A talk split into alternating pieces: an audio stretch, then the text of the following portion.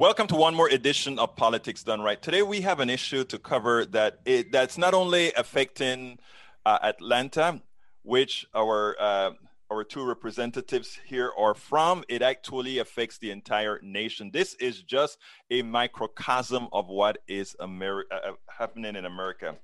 I'm here with Robbie El-Caban and Douglas Lee Price. First of all, uh, please introduce yourself. Uh, first, Robbie, and then uh, Doug. Uh, well, I'm a resident in Atlanta, Georgia. Uh, I own my uh, real estate firm, uh, Robbie Caban Realty. I'm a licensee. I'm a licensed real estate agent. I work predominantly with the public, uh, meaning not investor LLCs, but uh, owner occupants. And I also am a community advocate, and sometimes those roles um, operate in dual capacity, as in this case. In this case, Doug, tell me a little bit about yourself.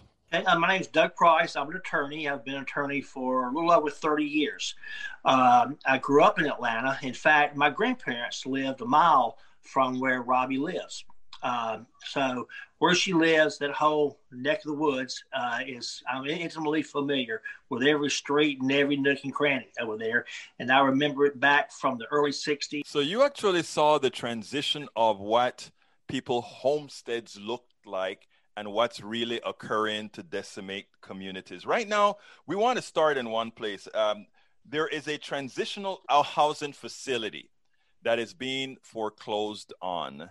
And the genesis of this foreclosure has much to do with the real estate market in your area and what to, to some extent many politicians are doing so uh, given my naivete on the issue robbie why don't you explain that part of the situation uh, sure. So one one thing about Doug and I, I often we often work together as much as we can. Um, Attorney Price, I call him Doug. It is he actually witnessed white flight growing up. Um, he he's a witness to divestment. He's a witness to the transitioning of communities. Um, so I think that's an interesting part of his background and why he's kind of my favorite attorney. Really, he has a, a one he's honest, which is hard to find an honest attorney. But two, he's uh, you know he's, he's he's in the field and he's aware um, and he has a historical point of view, but he also uh, is empathetic. Um, in terms of what is occurring right now, and just a side note, I grew up in the South Bronx. So um, the South Bronx, like many parts of south sides of cities throughout the country, uh, became gentrified, and so did the surrounding boroughs, uh, Manhattan. I'm sorry, uh, Brooklyn, etc., Staten Island, um, anything that's that was around the nucleus, Manhattan. So I'm very familiar with what things look like in a community when they're transitioning, gentrifying, and or revitalizing. That being said, um, in Atlanta now, where I happen to live, is pretty much ground zero for gentrification. Uh, it, it it started about four years ago with uh, for-profit real estate tours that were uh, funded by neighborhood associations that were uh, that who lobbied our city hall elected officials to fund more real estate tours and basically saturated and inundated the area with flippers llcs uh, agent investors broker investors etc and unfortunately there wasn't good communication warning locals. So it, it all these predatory sales um, created high volume market instability when it comes to appraisals. And that go ahead. I want to stop you right there because what you're saying uh, is very technical. I understand what you're saying but many of the uh, rank and file american citizens are not going to understand that predatory housing flipping all of that sort of stuff. So let's just kind of give a little quick thing about what exactly is happening to somebody who is living in those homes and could also happen to somebody who could be living in a houston home. So when you don't warn the community collective, right? And you're operating city public engagement associations or NPUs in Atlanta, as they're called, neighborhood planning units, are our mode of operation with city elected officials. Um, when that process is non-inclusive, when we do not warn the community collective, but invite people of higher wealth to purchase, um, obviously to get taxes up for the city, uh, in essence, predatory sales occur. And what that means is people are not aware of the values that are rising, the city development, the federal uh, projects, for example, the Atlanta Beltline, and or other developments in the area that are moving pieces that are going to create their properties to go up in value. And so people are coming in being aware of this. We're not warning the public. Um, and even agents are coming in and saying you know do you want to sell your house? And often what happens with with people who aren't um, informed or protected or represented is they'll say well how much do you want for it? And the minute someone does that and releases a number you're on the losing end because you probably underbid yourself and that person is going to grab that property um, either flip it. So if it was rented the tenants will be displaced. If it was rented and the tenants have nowhere to go, which is often the case, they will get evicted. Um, if it's you know rented and they can't have the option to buy it, um, or if the property is purchased by an LLC or an agent investor, uh, either in tax predatory sales, then they will get foreclosed on. And so if it's an owner, and so maybe an elder who didn't pay the taxes, who didn't know, and there's kind of a way to add fees on this on this uh, situation. And those sales get sold at the fulton county courthouse steps every month. Um, and it's really a disservice to all parties except the people obviously benefiting from Megan, the flips let me go to doug. Doug uh, why is that legal? Why is all that robbie's speaking about legal it, it, just, it just is. So let me ask you specifically then: uh, Is there when people find themselves in that position as a lawyer, is there any part of the code that you can use to help them out, or this is something that's just going to have to be political in nature? Um, well, yeah, there there is, but but more than not, it's a political it's a political uh, you know help that has to happen. And some of it is just it's just the way it is. I mean we live in a capitalist society and uh, you know it's just just just part of it. Uh, some things just cannot help. Let me add to that Egberto so it, it, you asked about legalities. Here's here's the reality. In order to receive a commission in georgia um, you have to be a licensee. And the way that people are getting around that is uh, the wholesales, which is a part of this predatory uh, component. It, there are signs that say we buy cash houses. There are agents who operate in dual capacity as agent investors. We have a very large lobbying force that influences City Hall with GRAC, the Georgia Association of Realtors. And ultimately, um, you know, there, there are kind of fine lines. As, an, as a realtor, you have a code of ethics to public interest, right? To protect public interest. Then you also have um, you know, in same code, it says you shouldn't, shouldn't speak ill of other realtors. So, in essence, what we have is old systems that are carrying on today. And the problem is, is that they're harming certain communities. This would never fly on the north side of Atlanta because those people are protected. This is happening to people who are not protected. How are they protected? The north side they're protected yes. by generational wealth and they have friends who are attorneys that and they're also more informed. Their their values on the north side are stable. You can't pull up a one mile radius for appraisals on the north side and have the drastic numbers that we have on the south side as a specific result of divestment. I mean, if you look at our tax records you can see maybe three foreclosures on every tax record. And what that's showing is that in every bubble the, these people who are you know making these predatory investments don't care because all a bubble means is foreclosures liquidation and the and the acquisition of and assets getting it over again yeah. a, yes. Okay so, now let's talk specifically about yeah. so when i say who is this happening to this is happening to lower income black people that that that is the bottom line. And if it were happening to people who were not lower income black people they we would be up in arms in the courthouses. And, but and, we're not because the title companies that are facilitating this and real estate firms obviously doug price doesn't but other firms are facilitating this. And there are solutions. It would be to stop wholesaling, which has been done before, enforce that, right, through the law, and hold real estate firms, brokerages alike accountable along with the title companies that are facilitating these transactions. Now, what you find is um, people like a good example of how everything that you've just said turns into their reality. And what we have is a transitional housing facility that is now the victim of this. Uh, they're going to be foreclosed on on Tuesday. Uh, tell us that particular story in detail. So two zero. And actually tell us who it is so that we can actually give it some some no, some views out there. So the 2049 Perkerson House is a transitional housing facility located in the community of Sylvan Hills and Perkerson in the heart of Southwest Atlanta, which are all Beltline communities. Okay, this is in the city, in Atlanta proper, um, right near where Doug grew up, right near where I live. These facilities are few and far between. We already have a housing crisis. We already have a COVID crisis. We already have homeless people. We already have um, you know low inventory so taking out a transitional housing facility that is grandfathered in that has not caused any problems to the community in over 10 years is horrible. What is um, a transitional housing facility? So, in essence, this is a four sided brick, 4,000 square foot building that used to be a medical facility.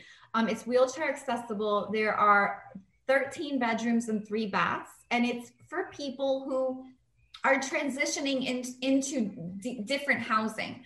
So it could be people on disability, it could be elders who don't have anyone to take care of themselves, uh, them anymore. I've been to the site multiple times. Um, there's actually pilot programs going on, uh, small, tiny homes for people who are homeless who don't want to be in a facility or aren't ready, and so they transition from one project or to one that. program to now, the who other. owns it?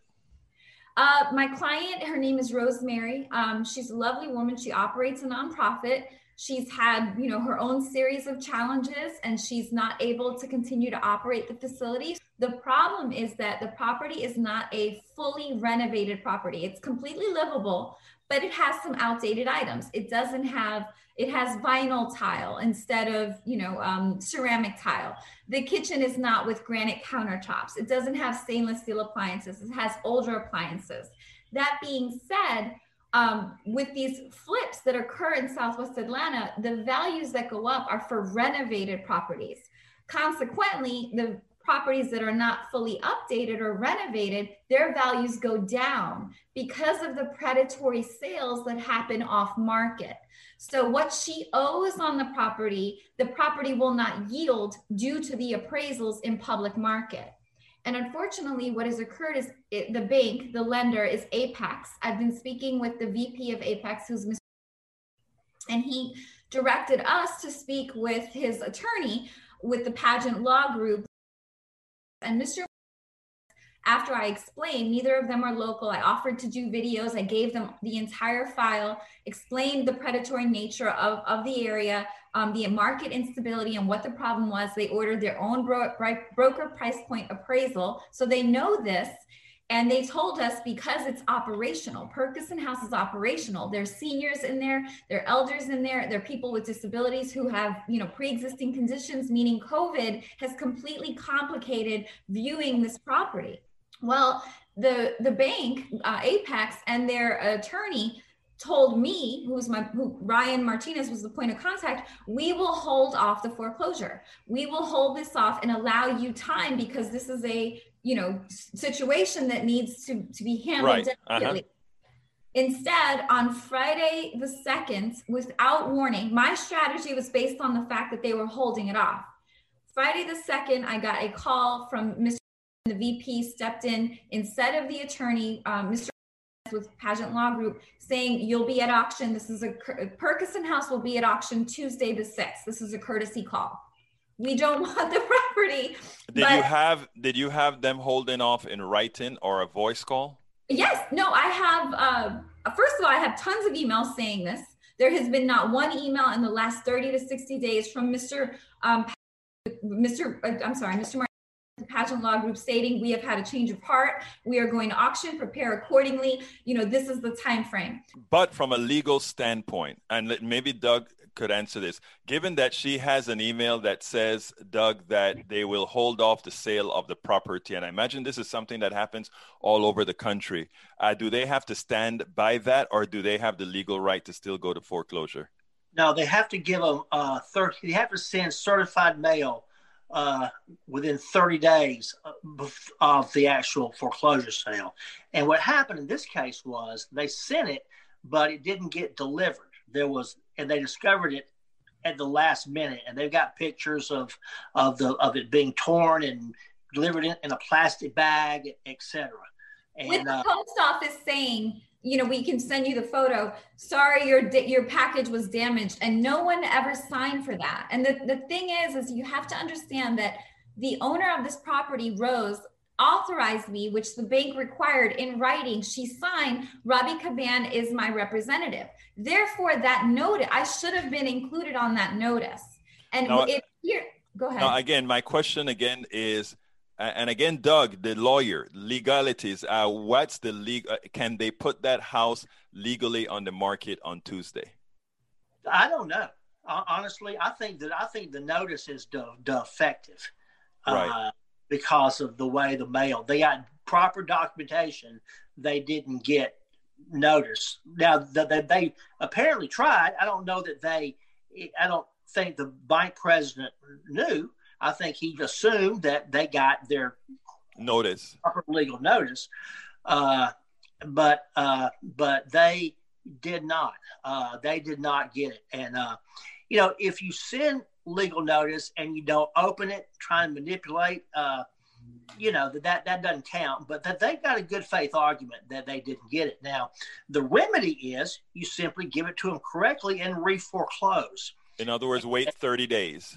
Yeah, it, it would probably take 60 because the way you'd have to, I think it's probably too, it may be too late to run it in the paper November. So it'd probably get an auction December and then you get a little extra time to get to out. Sell. What we're talking about is doing it over again based upon the defective notice and buying some extra time. Excellent. That's, that's what we're talking about. Now, Robbie, and, and have you contacted them about that already? Can I add to the yes? When Mr. first of all, it's the VP of the bank. It's not the president. It's the vice president, Mr. However, we did also contact the Office of the President seeking resolution, and they are copied on these emails. The Office of the President's um, assistant, I believe her name is. That being said, um, I when I spoke with the VP of Apex, um, Mr. On Friday, I alerted him that we received no notice, and he said, "Let me check with our attorney, the Pageant Law Group." who advised in writing, we sent the notice uh, via, through proper channels via mail. So the mail, there, there's no way if you didn't have someone sign to know that they actually got it. The only reason we even figured it out was because when Mr. called to advise on a Friday, uh, the second that the bank was going to the the property was being auctioned on Tuesday the sixth, less than 48 business hours later, we went fumbling, the owner went fumbling through everything and then found outside this package left there, no signature, damaged. Post office said, sorry, your stuff is damaged. She never got it.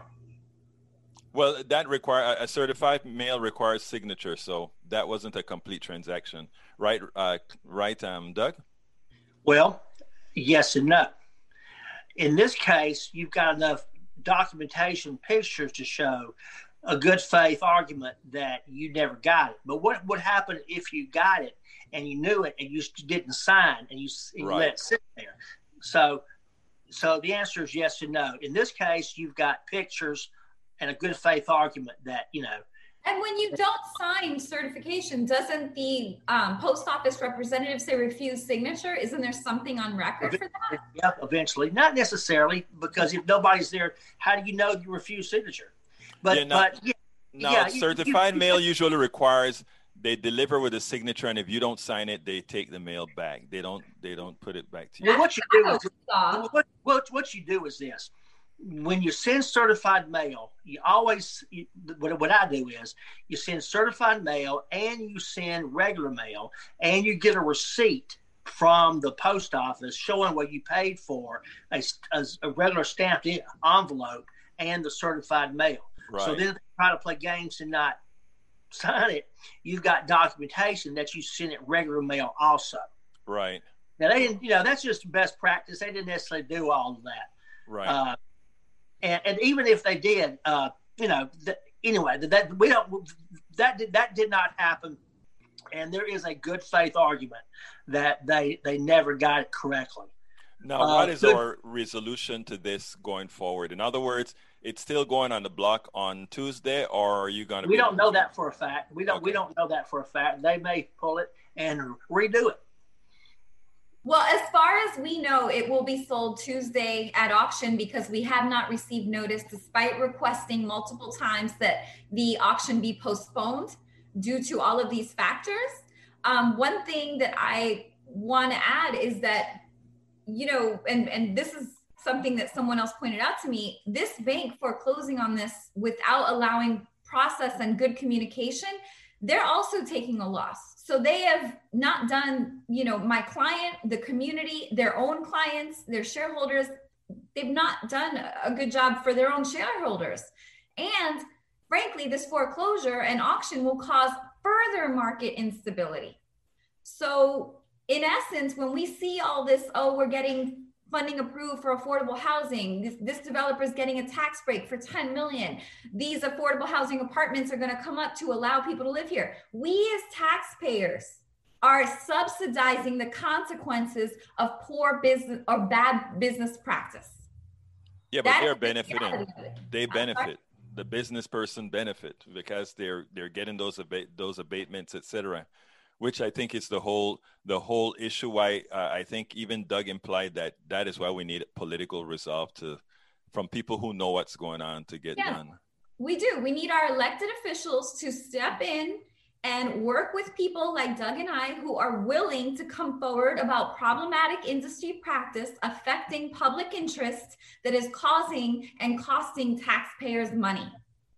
Because all of this affordable housing we fund so we're basically allowing people to have to, to flip homes, to use single family as commodities, to use transitional housing as commodities, taking losses. And then when we cause gentrification, cause displacement, cause the rise in values, we now have to pay for affordable housing so that regular people can live in the city because we need the people to work there. Okay, it is a transitional housing facility, but please understand that it is the home to those residents. The, the owner of this nonprofit, Rose, is like a, a second mother. To, she's been with these people about 10 years and she has done her best to take care of them. When someone in their family dies, these are people with mental disabilities, mental challenges, they reach out to her. Her door never stops knocking. And she's trying to do right by them. And for a bank whether they meant to make mistakes or not, the consequences to these residents and this community, my community that I live in, are the same. That is where uh, business over humanity. Robbie Caban, Douglas Price, thank you for uh, talking about this very important story. I mean, I think once we start to bring humanity back into our economic system, we'll do a whole lot better. You guys are heroes we spend a lot of time deconstructing the news, trying to trying to parse it into a form that everybody can understand. We try to find those little nitpicks where uh, it goes, it flies above the fray, etc. If you really like these videos that we do, I want to ask a big favor. Please go ahead. Number one, subscribe to our channel, and number two, please join if you can. Thank you so kindly for watching. Keep watching. Please remember to share. We must populate the entire internet with our progressive message, a message that we know is what most Americans say that they want. So help us, please join.